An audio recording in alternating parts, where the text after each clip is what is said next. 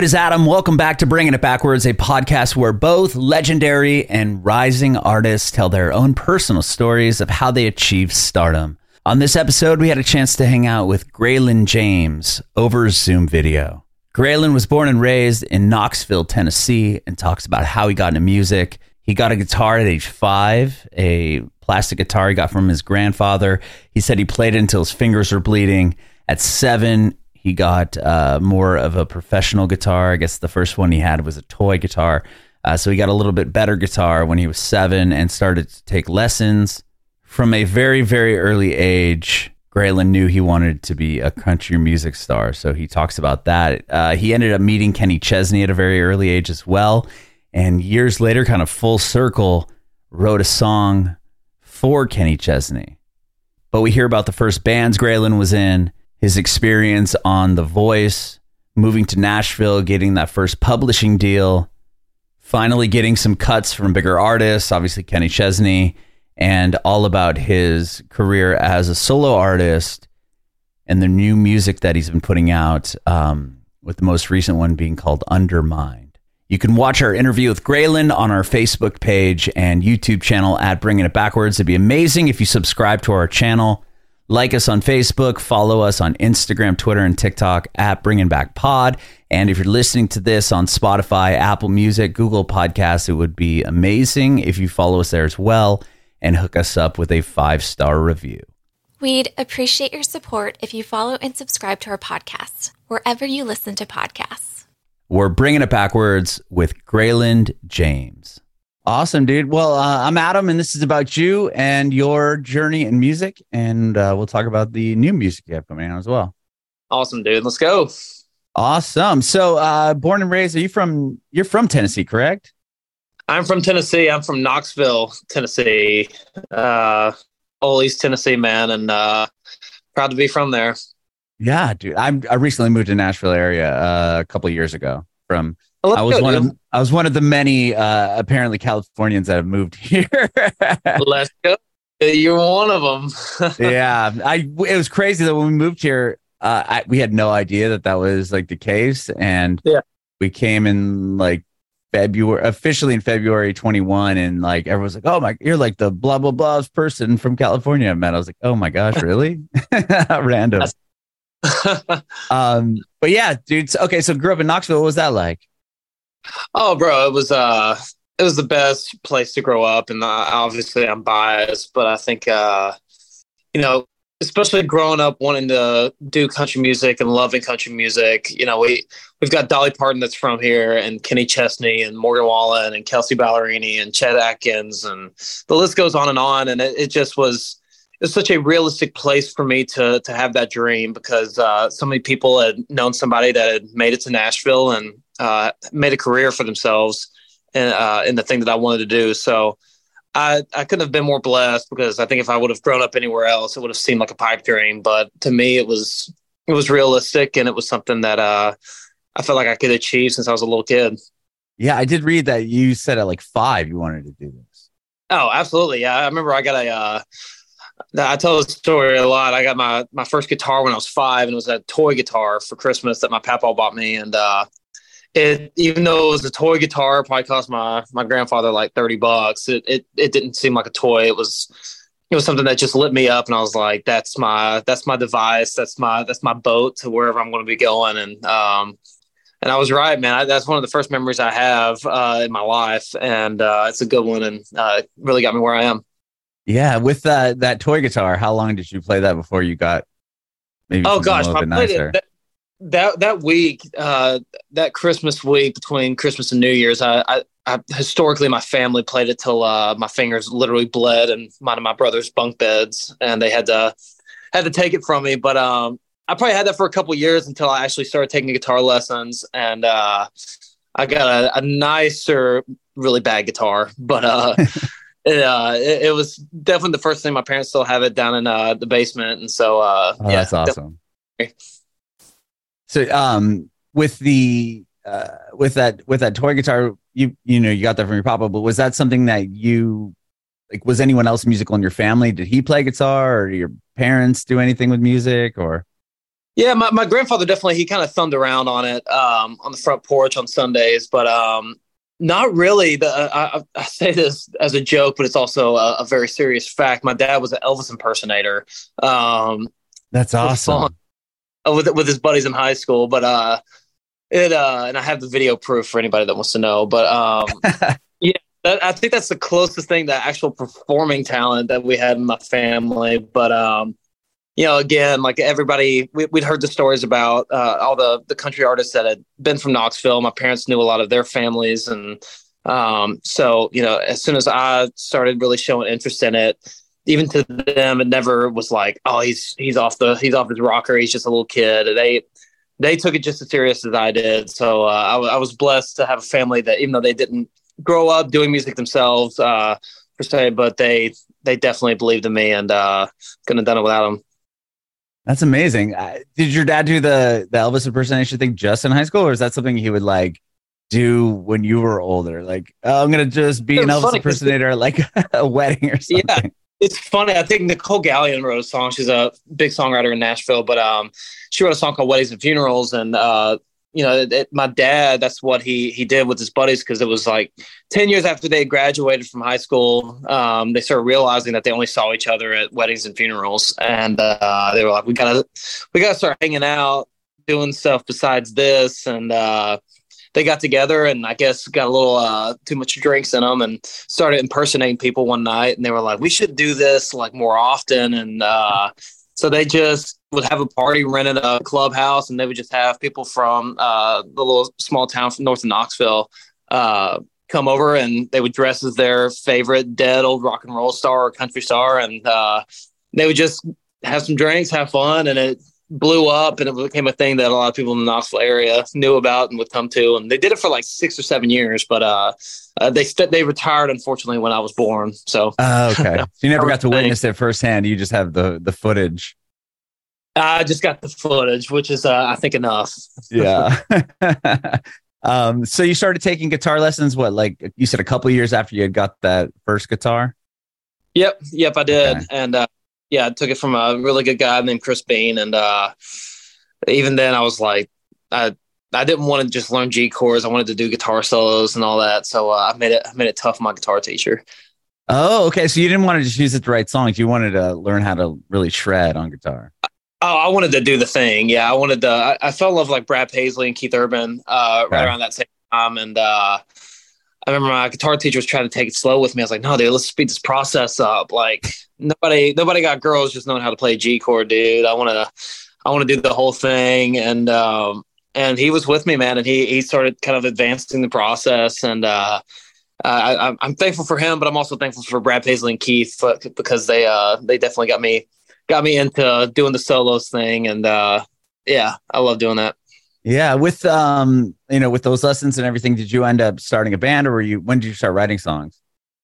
Um, you know, I, I wrote my first song yeah soon after I, I started taking guitar lessons, and um, and it was mostly just about my first song that I'd really written was about when my grandmother passed away, and um, so I wrote that song, and then uh, then it became more you know laughable songs, songs about girlfriends and girls I had crushes on uh, in middle school, and um, but yeah, you know, even from when I was nine, before I was playing guitar uh, myself, I had just a group of local musicians that we would tour all the tomato festivals and every kind of fruit festival in the area, uh, and any restaurant patios. We would we would play them, and anybody that would let a nine year old kid uh, up there to sing Kenny Chesney and George Strait covers, and I did it. And my parents would haul me up, and uh, my brother played baseball, and I played shows, and uh, it was that way till I was sixteen or seventeen, and became a little bit more serious, and uh, yeah, so I, that was my childhood. Was yeah, doing that. Wow. So your parents would driving. You're that young, and you're you're playing all these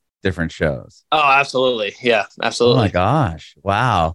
And then you said 16 is when what you started taking more seriously as far as like you were trying to move to Nashville or like what was the the step? Oh, absolutely. I was definitely my entire family to move to Nashville uh, around like 15, 16. And uh, then we got a call from some producers at The Voice, uh, the TV show. And mm-hmm. um, and so I went to LA and uh, tried out for The Voice and did that for a for like a month, and then um, that's when it became more serious. Came back home, and um, and then I just started really touring, getting people reaching out, and um, it just became a lot more, a lot more serious. And it, it felt like a thing that I, you know, if I was going to take the next step, I needed to move to Nashville. And so um, I got a call from a lady named Leslie DiPiero, who's the wife of a Hall of Fame songwriter Bob DiPiero, and they had a publishing company in Nashville, and they'd heard a couple songs of mine on YouTube, and they called me and brought me down to Nashville, and that was my first time really having an actual meeting and I signed a publishing deal with them, and that was kind of the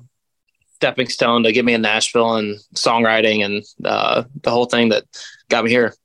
Wow. Uh, real quick on the the voice thing, did they find you online or something? Did they find like a YouTube video of you? Yeah, I guess they found me online, and I got a call from like one of the casting and producing people uh, when I was on my school bus coming home from school. Oh, wow. Uh, around, yeah, it was like two thirty or three o'clock in the afternoon on a, like a Tuesday, and um, I remember telling him on the bus, like, shh, shh.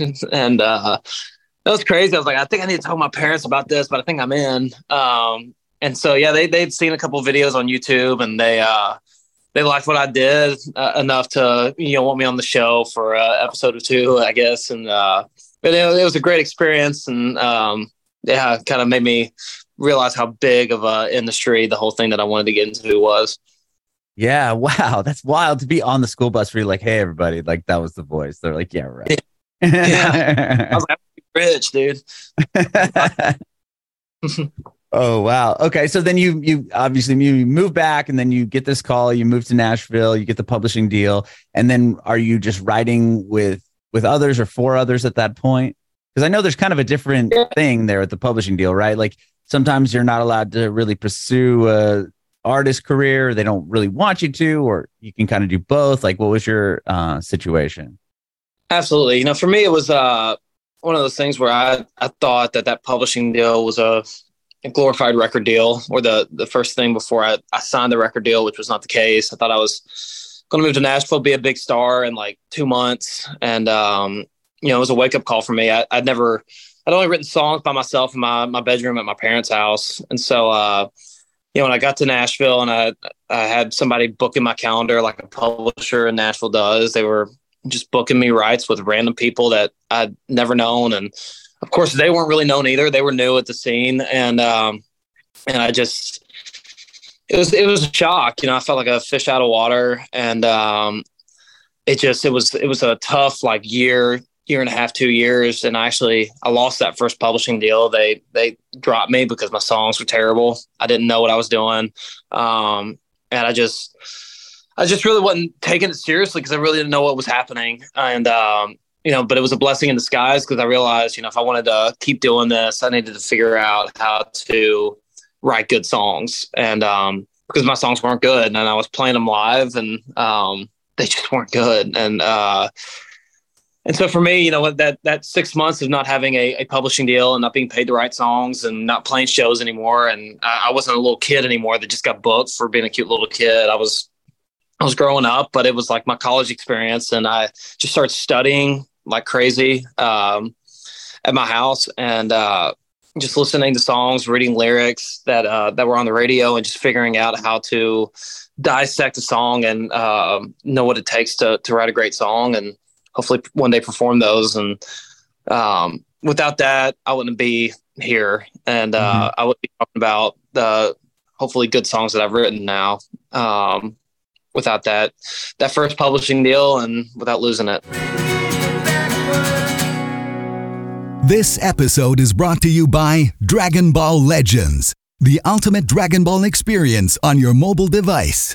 Dragon Ball Legends features action packed anime action RPG gameplay with Goku, Vegeta, Trunks, and all your favorite Dragon Ball characters. Summon your favorite characters from popular Dragon Ball anime series, such as Dragon Ball Z and Dragon Ball GT to Dragon Ball Super.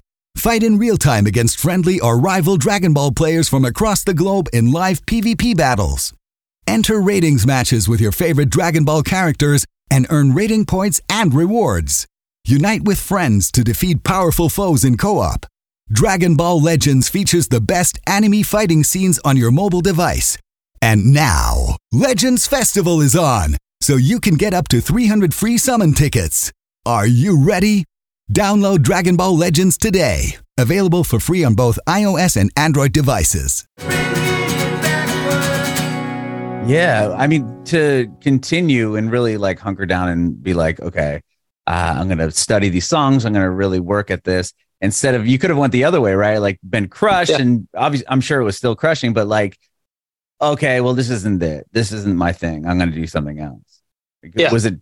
I mean, humbling, obviously, but difficult to get back and and writing and like, what was it like once you had some songs that you know you thought were better and what do you do from that point just go out and start playing them around town Well, absolutely. I think uh, the turning point for me was um, it was during that that six months or so where uh, yeah, like I said, I didn't I didn't have anybody listening to my songs. It was up to me to decide what was good and what was not. I was trying to get meetings and trying to take meetings with other publishers and trying to get linked up with better songwriters. And my songs had to be better. They had to be good. And um, and so I just I'll never forget. Like there's one day in particular that it just clicked, and uh, you know I told the Old Dominion guys that it was it was one of their their records. I think it was Happy Endings that um, I listened to, and I read the lyrics, and I just I got it. I got what um, I perceived as what a good song was, and um, I still feel that feeling now when I write songs. Um, it was just a it was just a thing that I can't really explain, but it uh I never looked back from that day. And um, a couple months later, I I got a call from somebody at Sony, and um, they offered me a publishing deal. And then uh, all of a sudden, like people started hearing the songs that I was writing by myself, and um, during that time, and I got offered like nine, ten different publishing deals simultaneously after after Sony did, and um, it was just it was crazy. I was writing with better songwriters, and uh, people were listening to me, and um, it was crazy. And just word got out around town, and it was uh, it was a pretty insane uh, experience in a few weeks. And I got a lawyer and all this stuff, and uh, it, it was just wild. And then you know I signed at uh, at Universal Publishing inevitably, and um, I remember just pulling in and being in the kitchen uh, at, at Universal in Nashville and just looking around and every guy that was standing in the kitchen had like 15 number ones. And uh yeah i'm just like all right you know this is this is the major leagues. And uh but i felt ready to compete. And uh it was just it was a complete 180 from the the eight months prior where i was down. But uh it just it I tell all young writers all the time that being told no is the most important thing before you hear a yes. I would much rather hear a no before a yes because uh, I can learn something from a no and uh, and I can critique myself. So I was blessed, man. That was a that was a really important time in my life. yeah and then you ended up having number ones and and writing for i i did read in your bio you know you had like an experience with uh kenny chesney when you were young and then you ended up writing Yeah. a song for him or with him i mean talk about like Yeah. a full circle moment that must have been so wild Oh, it was crazy. Well, again, you know, that was uh like the first year of being signed to Universal. You know, I, I had a couple cuts that came through, which I, I never thought that I would write songs for other people. I was just trying to write good songs, and Mhm. uh, just I was just trying to get people to like my songs on Music Row. I, I never even thought about getting on a record. It just didn't seem like real to me. That didn't seem like a real thing. But uh, Chris Janson took a chance and recorded a few of my songs uh, in like the first two months of my publishing deal at Universal, and uh, but then I started really realizing I can I can write songs for other guys and uh, other artists and uh, on the radio, and um, I just started trying to write songs like I thought other artists needed to record, and so Kenny Chesney was one of them. He'd been a like you said, he'd been a dream of mine since I was a kid. You know, being from Knoxville, Tennessee, him being from Knoxville. Uh, but that, that one felt more like a pipe dream. But you know, I heard that he was going in the studio, and uh, and I was just like, let's write a bunch of songs that sound like Kenny Chesney songs. And I had a really good idea of what a Kenny Chesney song sounded like because that's who I grew up listening to. So we wrote that song, Happy Does, me and a couple buddies that also had no hits and um, not really that many cuts. And we just thought it's a cool song, sounds like Kenny. Hopefully it puts us on Kenny's radar. Um, and then before we knew it, Kenny was calling us saying that he wanted to record the song and it, uh, it was insane. And I, I, I remember thinking like, I'm never going to have to buy another beer again in Knoxville. It was just such Yeah. a big deal. And uh, it did, man. It changed my life. It was my my first time hearing a or having a song that really made my family proud, my friends proud, my hometown proud, and um, it felt like the you know getting verified on Instagram. It felt like real, and uh, it felt like everybody else saw it as I'm doing it, and to myself, it felt like I'm doing it, and um, I just that that song I'll, I'll be forever grateful for.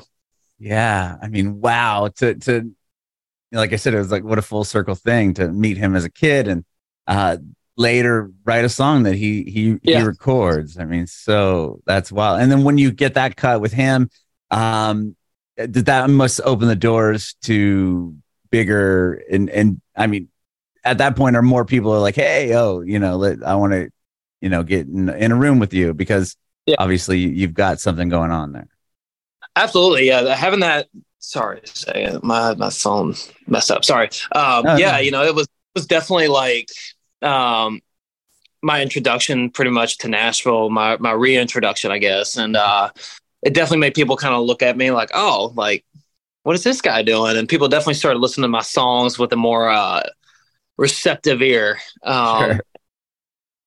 Yeah, it, it, definitely did, you know. And I, I, started writing with the artists that I was trying to write songs for instead of just hoping that they will somehow hear the song and hopefully we get to them at the right time. I was actually getting to to write with people. And that that summer that uh, that Kenny song went to radio and was on the radio, I um, I got the chance to write with Cole Swindell and then, you know Cole's become like a really really close friend ever since then. And um, you know, Jordan Davis was another somebody that uh, I got to write songs with that summer because of that song. You know, it, it, just got my foot in the door with other camps around town because, well, again, it was like validation, and um, it definitely showed that I had something to offer, uh, along with the other great writers in Nashville.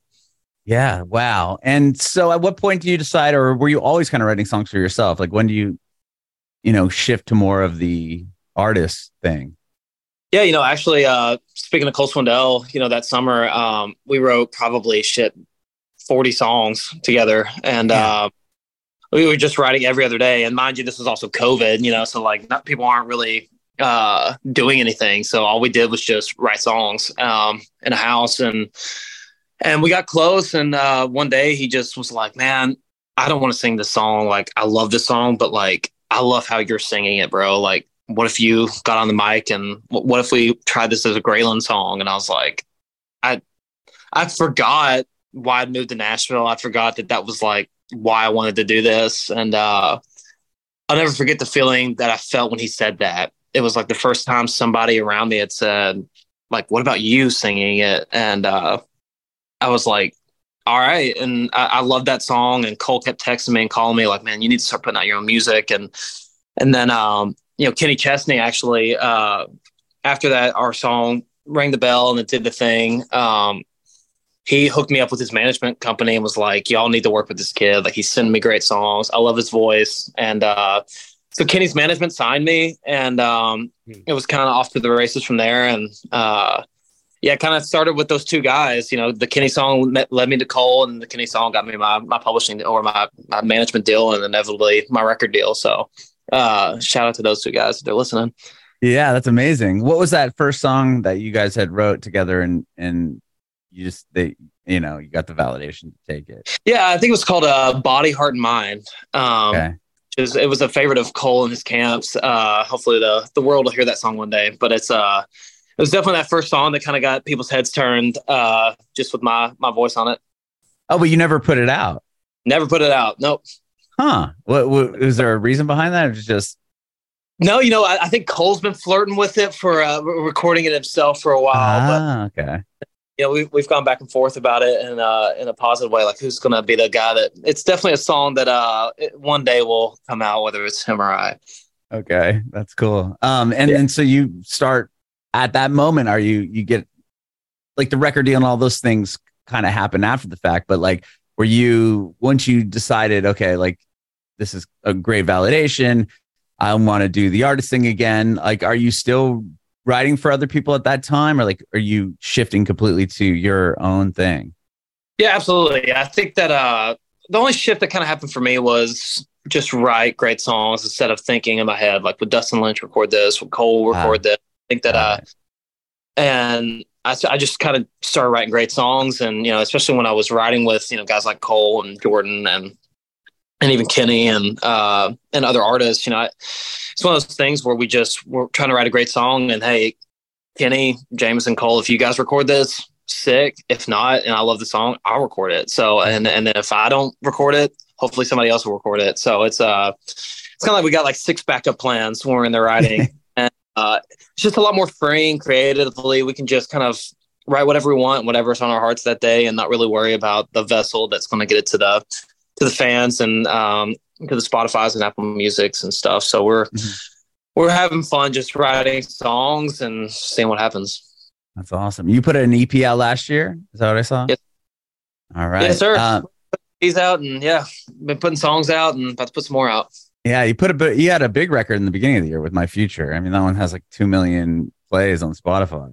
Yeah, that was definitely a uh, a shocker. Yeah, it was one of the first songs that like blew up on TikTok. It, it was just my song, and uh, yeah, definitely was uh, a big door opener uh, to a lot of cool things. And yeah, yeah. What was that like? Did you just throw it up on there, like uh, you playing in front of your phone or something? Like, how did it begin? Yeah, I was, I was supposed to. Yeah, I was supposed to put other songs out, and then uh, I posted that song once, and it was just like, oh lord, um, and talked to management like, what is happening? So uh, we just expedited it and uh yeah just I, I, mean I, I pretty much just put the demo out and um you know i was self-producing trying to save money and uh just dropped it as fast as i could and uh yeah it's been a been a game changer for me that's amazing and you recently put out uh undermine is that that's the new newest record right yeah yeah. the newest uh yeah it was kind of the the last song that we were planning on independently releasing, and then um, you know I signed a record deal, and um, we already had kind of had plans to put it out, and uh, and so they just they facilitated it and helped us get it out there, and it's uh it's been a fun song to have out there, and uh, and kind of you know buy us time for uh, putting the the songs that we've been holding back for bigger distribution and uh, just a bigger outlet for for songs that are even closer to my heart than the ones that uh, I've put out so far. Awesome. So you have a batch of stuff ready to go. It sounds like. Yeah, man. I mean, we uh, we had a meeting yesterday, and uh, I'd say in the next couple weeks we'll be uh, announcing a, a, release date for uh, the first song that we feel like is going to really be the the trampoline, uh, taking me up uh, another notch. And yeah, I've got seven songs completely done that'll be coming out between uh, now and the end of the year. So it's exciting. That is exciting. And are you still writing with uh, the same people? I mean, Cole and, and those guys. Okay.